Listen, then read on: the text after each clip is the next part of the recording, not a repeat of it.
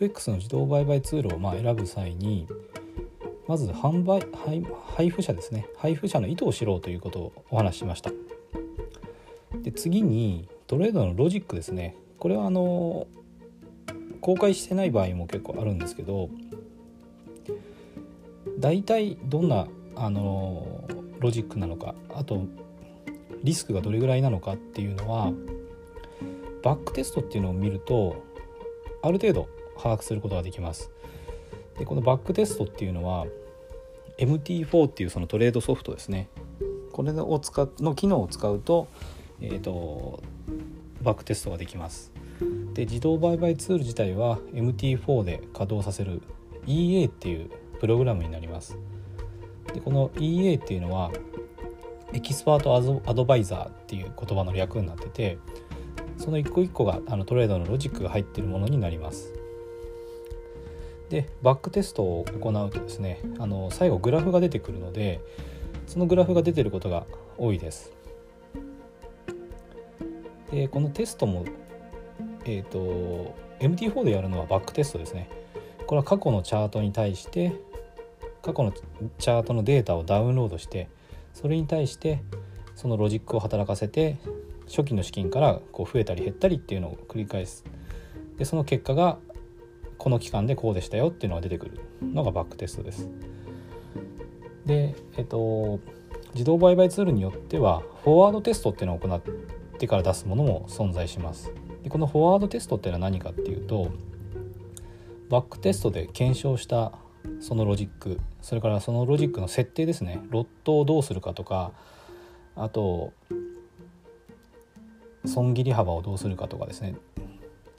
どういう動きしたらエントリーするか。そういうまあパラメータがあるんですね。そのパラメータをバックテストで設定しまず決めますと。でそのバックテストで決めた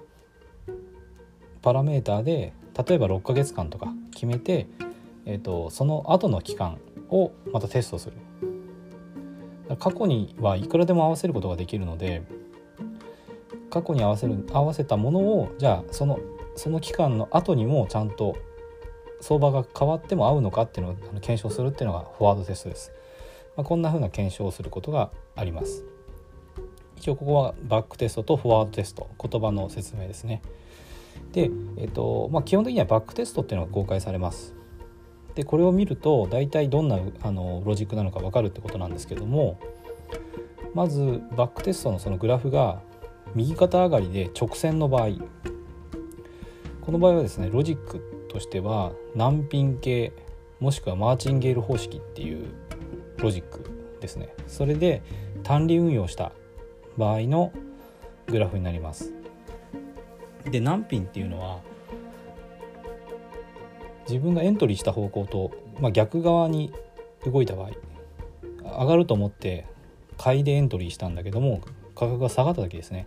下がった時にまた買うんですね。で下がり続ける限りまあその買いを一定間隔で入れていってで後でまた価格が戻って上がってきた時に決済する。そうすると平均の購入価格が下がるのでまああの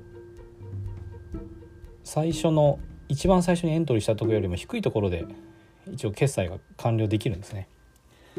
あとマーチンゲールは今度下がるたびに2倍のロットでエントリーをしていくタイプになります。2倍でやっていくので、まあ、結構これもあのリスクが高いですね。思わぬ方向にこうずっと動き続けた場合には資金が溶かしてしまいます。でこの直線っていうのはこの大体何ピンかマーチンゲールになります。で次に右肩上がりで指数関数になっている場合。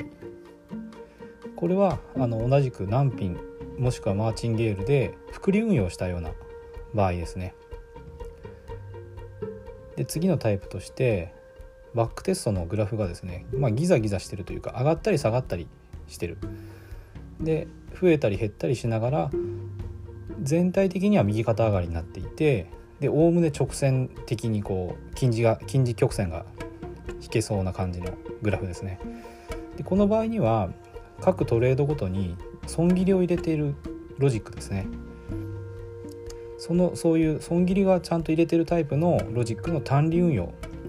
これがまギザギザしながら直線的に右肩上がりになっているタイプ。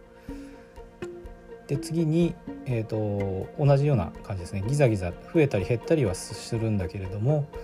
今度は右肩上がりのその上がり方がですねおおむね指数関数的に上がっているタイプ。この場合には各トレードでちゃんと損切りを入れるってことをやりながら増えた場合にはロットも上げていく。つまり複利運用ですね。複利運用しているタイプというふうになります。でそれぞれのリスクとかあの使い方についてはまた続きでお話ししたいと思います。